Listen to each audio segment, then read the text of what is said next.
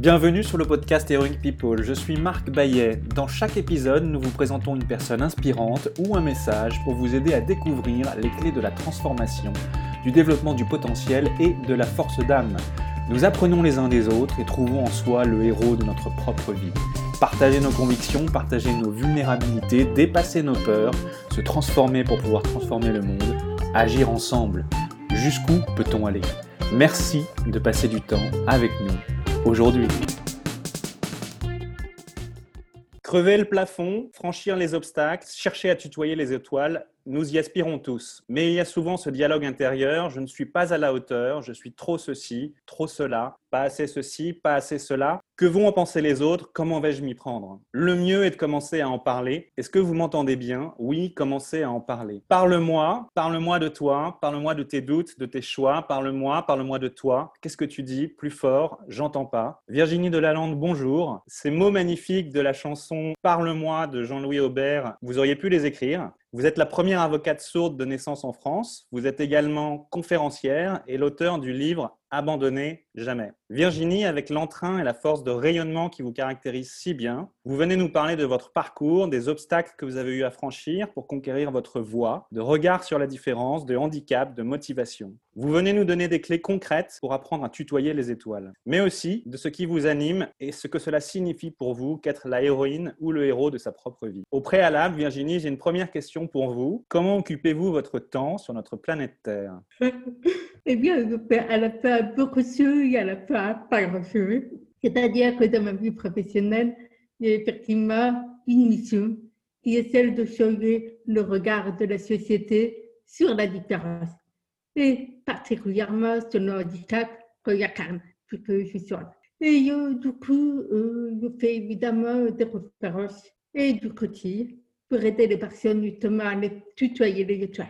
Dans ma vie personnelle, je suis bien plus modeste, euh, comme beaucoup d'autres nus. Euh, j'ai des passions, la montagne, euh, la vanne, que j'ai découvert l'année dernière. je lis énormément aussi. Et je passe beaucoup de temps avec mes profs, parce que comme je suis souvent au déplacement, je suis occupée. Le peu de temps que j'ai, je ne connais pas pour m'occuper de moi et de mes passions et pour me faire et non me Merci Virginie. Mark Twain disait il ne savait pas que c'était impossible, alors ils l'ont fait. Nous avons tous des peurs ou des obstacles à surmonter. Ils peuvent être d'ordre mental, euh, d'ordre physique, émotionnel, ils peuvent être perçus. Vous, les obstacles et l'enfranchissement, ça vous connaît assez bien. Sourde et muette, donc de naissance, on vous a dit que vous ne parleriez jamais, que vous n'auriez pas votre bac, que vous ne gagneriez jamais bien votre vie avec votre handicap. Et pourtant, vous êtes devenue la première avocate sourde de naissance en France. Et puis aussi finaliste d'un concours d'éloquence sur France 2. Aujourd'hui, vous êtes conférencière sur les thèmes de la motivation, la diversité, la différence. Vous venez de le dire et c'est avec votre voix que vous donnez aux autres en transmettant enthousiasme et émotions euh, positives. Abandonnez jamais, qui est le titre de votre livre, Abandonnez jamais, est-ce qu'on peut dire que ça vous définit bien? Alors, il paraît que ça me définit particulièrement bien. D'ailleurs, euh, c'est vraiment l'histoire de ma vie. La première partie, abandonner jamais par soif de revanche. Parce que je ne supportais pas que les gens décident de ma vie à ma place et me dit ce que je pouvais faire ou ne pas faire juste parce que j'avais un handicap. Mm. Aujourd'hui, ma position est bien différente. Aujourd'hui, je n'abandonne jamais, tout simplement pour pouvoir m'autoriser à rêver, à réaliser mes rêves et à les tutoyer les étoiles. Aujourd'hui, je pense que les personnes qui veulent changer le monde doivent rêver grand. Et si je veux apporter ma petite pierre à l'édifice, je ne peux pas abandonner. Le grand compositeur euh, Beethoven a dit Ne cherche plus à cacher ta surdité, que l'art aussi en est connaissance. Avant de monter la première fois sur scène, parce que vous êtes euh, conférencière, et de parler à un large public, avec votre voix, que vous qualifiez vous-même de voix de sourde, une voix que vous n'entendez pas vous-même, quelle était votre plus grande peur? Et maintenant que vous l'avez accomplie et que vous continuez de le faire régulièrement, quelle est votre plus grande fierté? Ma plus grande peur était justement que ma voix fasse fuir le public de recevoir des tomates, que tout le monde parte au courant, que tout le monde se morte mal. Là-dessus, il y avait beaucoup d'imagination. Ma plus grande fierté est justement d'avoir été au-delà de cette peur qui était la plus grande peur que j'avais dans ma vie. Et me suis rendu compte qu'il était possible. Tout est possible. Vous avez franchi le miroir de la peur. Je franchis ma plus grande peur. Sur la conquête, de, le chemin de la conquête de votre voix, qui a duré 20 euh, ans, et peut-être que ça continue encore, vous êtes à épuiser des ressources intérieures très profondes. Qu'est-ce que vous avez trouvé en, en vous-même et qu'est-ce qui vous a donné le courage de faire ça? Alors, ce que j'ai trouvé en moi-même, c'est que finalement, nous ne sommes pas réduits aux étiquettes que les gens veulent bien nous donner. Nous sommes bien plus que ça, bien plus riches, bien plus diversifiés. Et en plus, nous pouvons avoir des choses qui évoluent dans le temps. C'est-à-dire que des talents que nous allons découvrir tout au long de notre vie. Oui, c'est vrai. On apprend par les cinq sens. Le son et la voix en est un. Si la voix ou le son devait avoir un pouvoir, quel serait-il? Ce serait celui de changer un destin. Changer le vôtre déjà, pour commencer. D'une certaine manière. Oui. Et puis, euh, en fait, on peut faire basculer un destin dans la science ou dans l'autre par le mot, par les émotions qu'on va transmettre au travers d'une voix, d'action, etc. Et moi, j'aimerais que ce changement de destin soit de manière positive toujours. Merci Virginie. Si je veux que le monde change, il me faut l'apprendre à l'écouter. C'est Stéphane Askel qui dit ça dans, dans, son livre. Bien souvent, on n'écoute pas l'autre et plus souvent encore, on ne s'écoute pas soi-même. Comment est-ce qu'on fait pour développer une capacité d'écoute et pourquoi le faire? Pourquoi ça sert d'écouter l'autre, de s'écouter soi-même? Alors, par expérience, et c'est pourtant paradoxal, que comme je suis sûre d'arriver ne serait pas ma qualité principale, mais par ma humble expérience, j'ai envie de dire savoir se taire, justement. Savoir laisser la place aux autres. Et apprendre, en fait, à ne pas calquer sur les autres notre propre vécu, nos croyances, etc. C'est vraiment les accepter comme ils sont pleinement au moment où on vit la chose avec eux. C'est se mettre à leur niveau, se mettre vraiment en apathie, en acceptation totale de tout ce qui nous rebat en termes d'émotions, en termes de mots, en termes de ressenti, en termes de silence. Parce que parfois, un autre n'a pas partagé avec les mots, mais juste avec une présence, etc. L'accepter ne pas forcer au fait la personne à rentrer dans notre moule, dans notre façon de voir hmm. Il y a aussi une chose qui pour moi est absolument essentielle, c'est être convaincu que l'autre a quelque chose à nous apprendre. Quel que soit son statut, son niveau social, son métier, son origine, sa culture, sa religion, son orientation sexuelle, son handicap. Et ça, quand on a compris, ça nous fait énormément de portes. Et ça nous surtout la plus belle des portes, celle du cœur. Et quand on a ouvert cette porte, et quand nous-mêmes faisons le cadeau d'ouvrir cette porte, ce sont deux personnes qui me communiquer de cœur à cœur et ne pas d'esprit à esprit, et ça fait tout. Effectivement, on n'est pas seul. Non. Il y a les autres. Il y a les autres. Et il y a un proverbe africain qui dit Seul, on va plus vite, à plusieurs, on va plus loin. Qu'est-ce que ça vous inspire? Eh bien, je ne suis pas forcément d'accord avec ce proverbe. ok. Je ne suis pas d'accord euh, pour la simple raison qu'effectivement, si on a une entreprise qu'on a un projet, on pourrait imaginer que seul, on va plus vite, qu'on ne perd pas de temps à expliquer, à justifier notre idée, etc.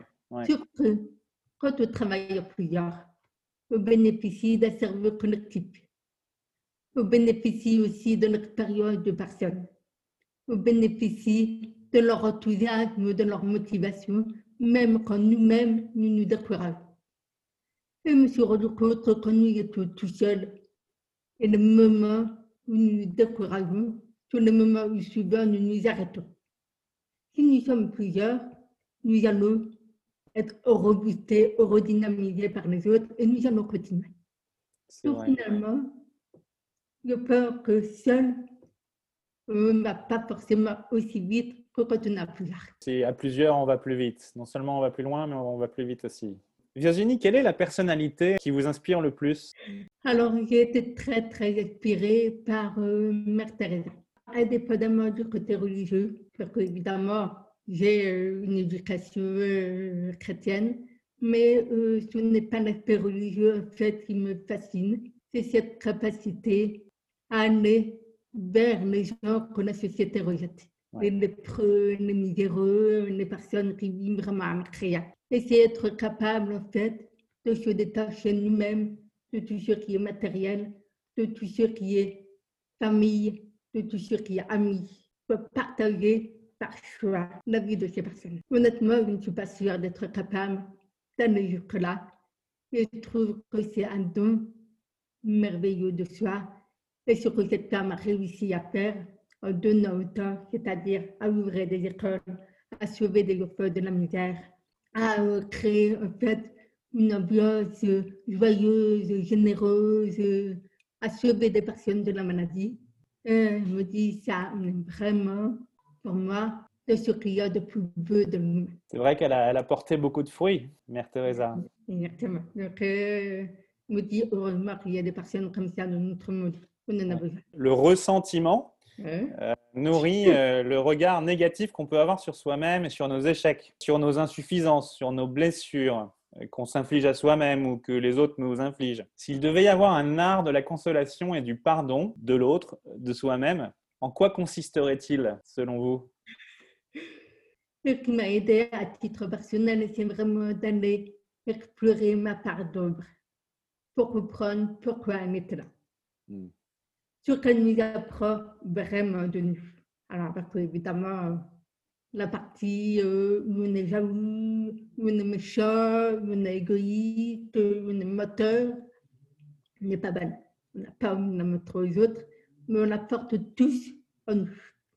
Et alors, ce qui est intéressant, c'est d'aller voir à quoi elle nous protège, à quoi elle nous sert vraiment.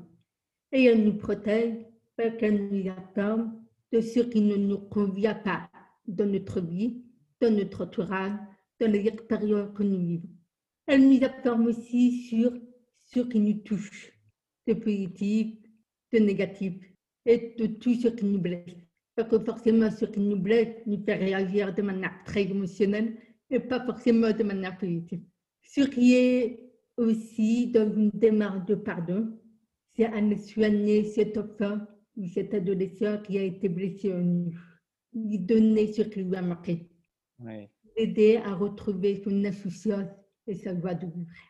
C'est aussi, pour terminer, prendre soin de nous, assumer nos failles, nos fragilités, sans culpabilité, et mettre en lumière nos forces, c'est-à-dire les faire connaître à notre entourage en assumant complètement, euh, sans se dire c'est prétentieux, etc. Non, ça fait partie de nous et les gens ont aussi besoin de connaître la plus belle partie de nous-mêmes. Hmm. Mais si nous sommes les seuls à la connaître, c'est un petit peu demain. Et surtout, au-delà de ça, c'est comprendre en fait que nous voulons tous un monde meilleur. Et notre rôle à nous est de mettre nos talents au service de cet objectif commun. Hmm. Et là, ça nous réconcilie avec l'humanité tout entière.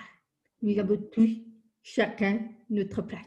Merci Virginie, c'est très inspirant. Donc, euh, travailler sur soi, sa part d'ombre, offrir euh, ce qu'on a de plus beau euh, au monde, parce qu'on est tous dans la même barque. C'est un peu ce que vous faites, puisque aujourd'hui vous êtes coach dans vos différentes activités. Vous aidez les autres à changer et apprendre. Vous accompagnez celle ou celui qui veut tomber ses plafonds de verre, qui veut les crever pour oser rêver grand et s'autoriser à aller tutoyer les étoiles. C'est un beau projet, aller tutoyer les étoiles quand même. Vous êtes également conférencière, puisque vous partagez, témoignez, transmettez vos messages à de larges audiences. Vous abordez différents thèmes comme le handicap, la différence, la motivation. Comment est-ce qu'on se prépare pour aller dans le monde, pour trouver son rôle, sa mission et, l'exercer? Je pense que la clé, c'est d'apprendre à se connaître vraiment. Qui nous sommes au plus profond de nous-mêmes, indépendamment du regard des autres, indépendamment de ce que nous renvoie notre famille, nos amis, euh, notre milieu professionnel, c'est aussi identifier ce qui nous fait vibrer profondément, qui nous donne envie de réagir, qui nous donne envie d'agir, ce qui nous passionne profondément, qui nous prend au triple, mais choses pour lesquelles on est prêt à se battre. Et quelles sont nos valeurs Celles avec lesquelles on ne négociera jamais. Alors, en ce qui me concerne, les valeurs c'est la liberté, l'authenticité, Et la troisième, je la garde sur quatre. Et alors vous, Virginie, qu'est-ce qui vous fait vibrer? Alors, ce qui me fait vibrer, c'est euh, de pouvoir libérer les gens.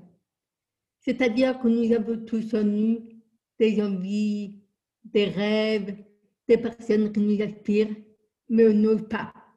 Je dis, ce n'est pas à notre niveau, euh, cette personne est trop bien, moi je ne suis pas assez bien. Mais c'est vraiment cette démarche de libérer la personne pour qu'elle n'ait plus, qu'elle n'ait plus peur. Virginie, vous êtes également mère de famille, vous avez deux enfants. Quel est le plus grand enseignement que vous ont apporté vos enfants? Je ne sais pas si ça va leur faire très plaisir. Mon fils m'a appris la passion et le lâcher prise. C'est-à-dire qu'il y avait un enfant plein de vie, très joyeux, très mignon, mais qui faisait beaucoup de bêtises. Et au fait, à l'époque, il était très attaché à la bonne éducation, le regard des autres, euh, euh, le code, les, les choses à faire et ne pas faire. Et au fait, il m'a vraiment, vraiment appris à lâcher prise là-dessus. Il y a des arts pour tous. Hmm. Il y a des choses qui sont importantes, des choses qui sont des choses. Et il y en a d'autres qui en fait sont imposées par la société, mais qui sont un petit peu ridicules quand tu réfléchis Pour mon deuxième enfant, ça a été la diplomatie. C'est-à-dire que quand j'étais jeune, il y en a un petit peu tendance euh, à m'énerver assez facilement. Donc, on a fait un petit peu les prêts, euh, les premières années de sa vie. Jusqu'au j'ai fini par comprendre qu'il reproduisait le schéma maternel. Et ma fille, elle était hyper sociable. Et le fait que je pouvais faire avec me promener était impossible avec ma deuxième. Donc j'ai appris à communiquer de manière bienveillante, à communiquer de manière positive, à tenir compte en fait de comment la personne recevait le message pour adapter en fait mon choix de mots, mon choix de message, etc. Et au final, en étant beaucoup plus ouverte dans la communication non violente, etc., me promener en a bénéficié et tout mon entourage en a bénéficié. Et finalement, je me suis aperçue que l'impact était beaucoup plus fort et beaucoup plus rapide. Sert à rien. Les petites choses du quotidien, qu'est-ce que ça vous inspire? Quelle est votre relation au, moment présent? Alors, les petites choses du quotidien, euh, à la fois, J'adore ça. Mon petit déjeuner du matin, mon petit rituel, c'est très rassurant. Et puis ça permet aussi aux gens qui nous entourent de se dire, cette personne, je la connaît. Je peux vous la décrire, je peux vous décrire ses habitudes. Donc, c'est un petit coucou, un petit peu douillet. Et en même temps, j'adore la nouveauté, être étonné, découvrir. Et, et qui m'éclate, c'est de sortir de mes habitudes, des petites choses du quotidien et d'y revenir quand je suis fatiguée à la fin de ma journée. Donc, en fait, oui, les petites choses du quotidien, c'est rassurant, c'est confortable, mais je pense que je suis plus faite pour l'aventure. Une découverte, une expérimentation, une exploration, à voir ce que je parle derrière la montagne, derrière le mur, mais parfois on est un peu fatigué un peu vulnérable, un peu faible, fragile. Hmm. Et les petites choses du quotidien nous permettent de beaucoup plus rapidement récupérer, retrouver des forces, retrouver qui on est vraiment quand on a des doutes, des inquiétudes, etc. Et pour répondre à la dernière question, par rapport au moment présent, je vis énormément dans le moment présent. Et en même temps, j'ai un filigrane, un objectif c'est-à-dire que je profite pleinement des moments sur Paris arrive, quand il y a de l'imprévu, quand il y a des choses que je programmer, qu'elles soient positives ou négatives. Et en même temps, je suis pur conducteur de l'objectif, la mission que je me suis fixée, qui fait que je n'ai pas le sentiment, même si le temps parfois se délite un petit peu, de perdre mon temps. Virginie, qu'est-ce qui est important pour vous dans la vie? Trois valeurs essentielles. comme je vous l'ai dit tout à l'heure, euh, ma valeur principale, c'est la liberté. Et j'en ai deux autres qui sont l'authenticité, c'est-à-dire être qui je suis vraiment, ne pas jouer de rôle, etc. Et le plaisir. C'est-à-dire m'amuser de ce que je fais, accepter des choses qui me font sortir de ma zone de confort, mais en même temps qui m'enrichissent, qui me nourrissent intellectuellement, qui me font faire des rencontres, apprendre, progresser, découvrir, explorer. C'est important le plaisir. Très important.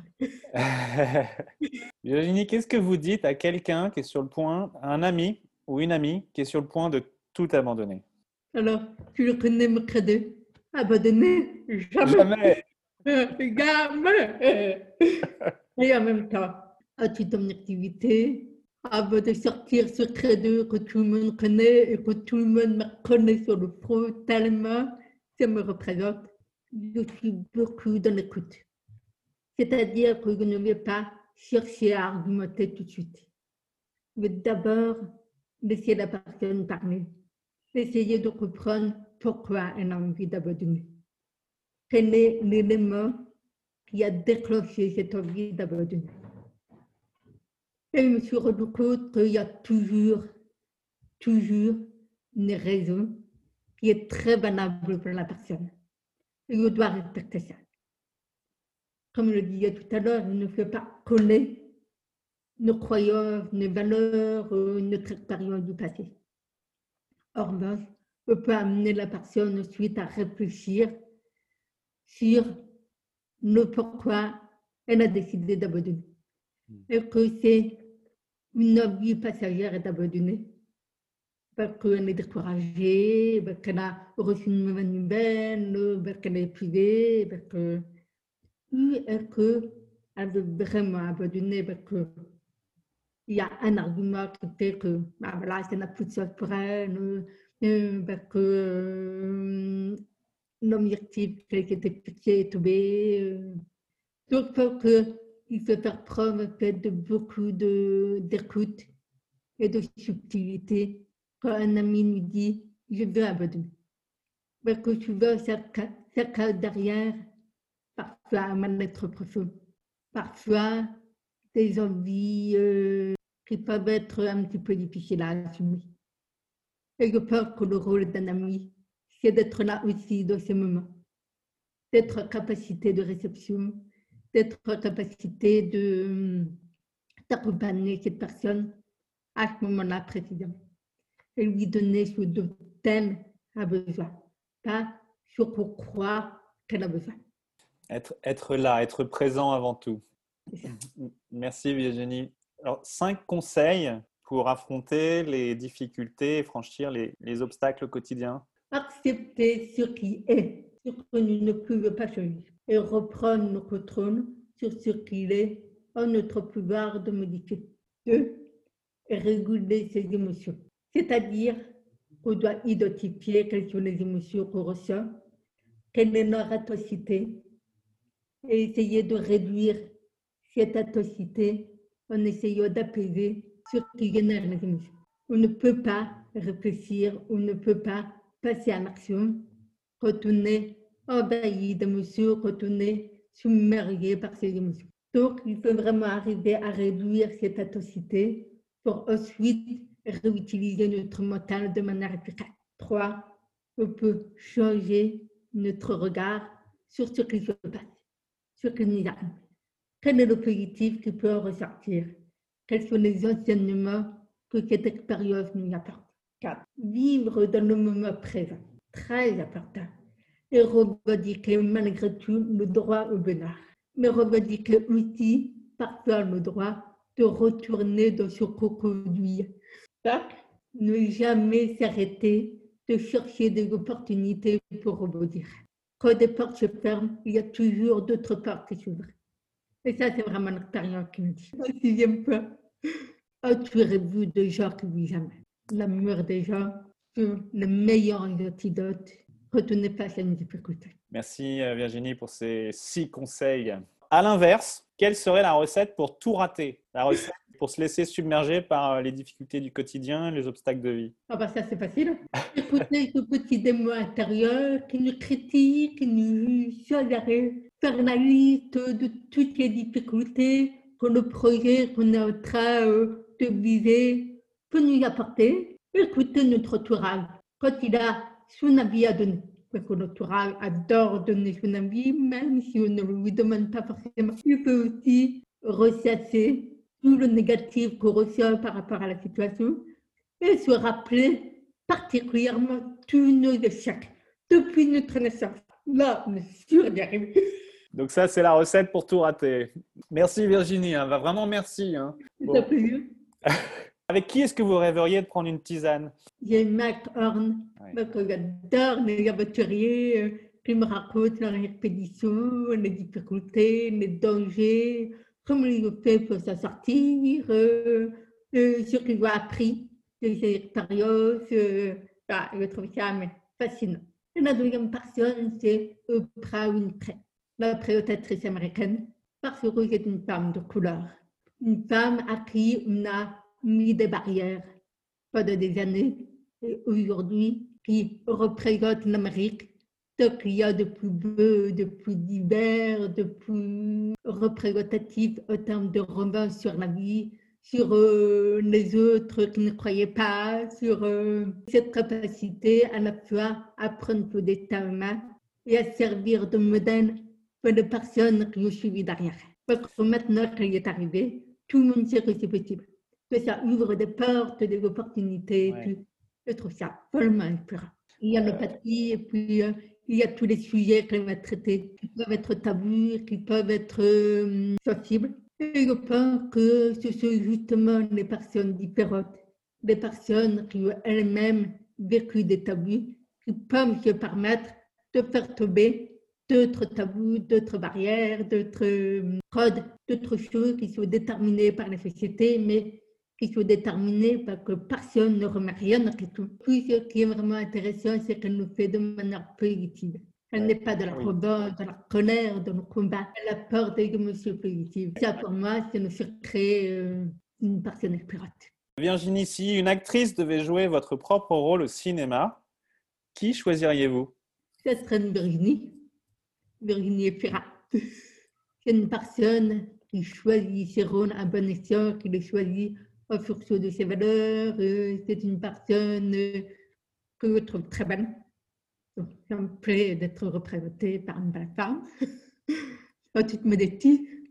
Et euh, c'est aussi une femme qui, pour moi, sera incarner toutes les palettes émotionnelles qu'il peut y avoir dans mon histoire. Et ça, n'est pas forcément facile pour. Pour quelle chose ressentez-vous le plus de gratitude dans votre vie? À qui avez-vous envie de dire merci? Hmm. Alors, je pense que là où j'ai le plus de gratitude, c'est pour la vie que j'ai aujourd'hui.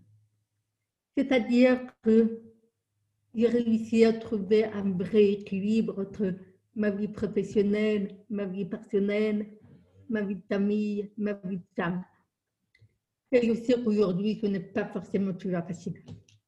Et si j'ai envie de remercier une personne pour, entre guillemets, m'accompagner euh, dans cet équilibre, c'est l'homme qui partage ma vie. Parce que euh, peut y arriver seul, mais quand l'homme ou la femme, le partenaire de vie, est dans le même euh, moment, dans la même vision des choses, ça fait qu'on a la chance d'avoir quelque chose de partagé. Et pour moi, c'est euh, entre guillemets qu'il y a de plus beau dans une relation. Partager et s'épanouir en étant sur la même longueur d'onde. Merci Virginie, merci beaucoup. Virginie, quel conseil ou petit exercice simple et concret pouvez-vous proposer à ceux qui nous écoutent pour commencer à introduire le changement et améliorer tout de suite leur vie et leur quotidien? Alors c'est assez facile. C'est l'exercice des trois clips.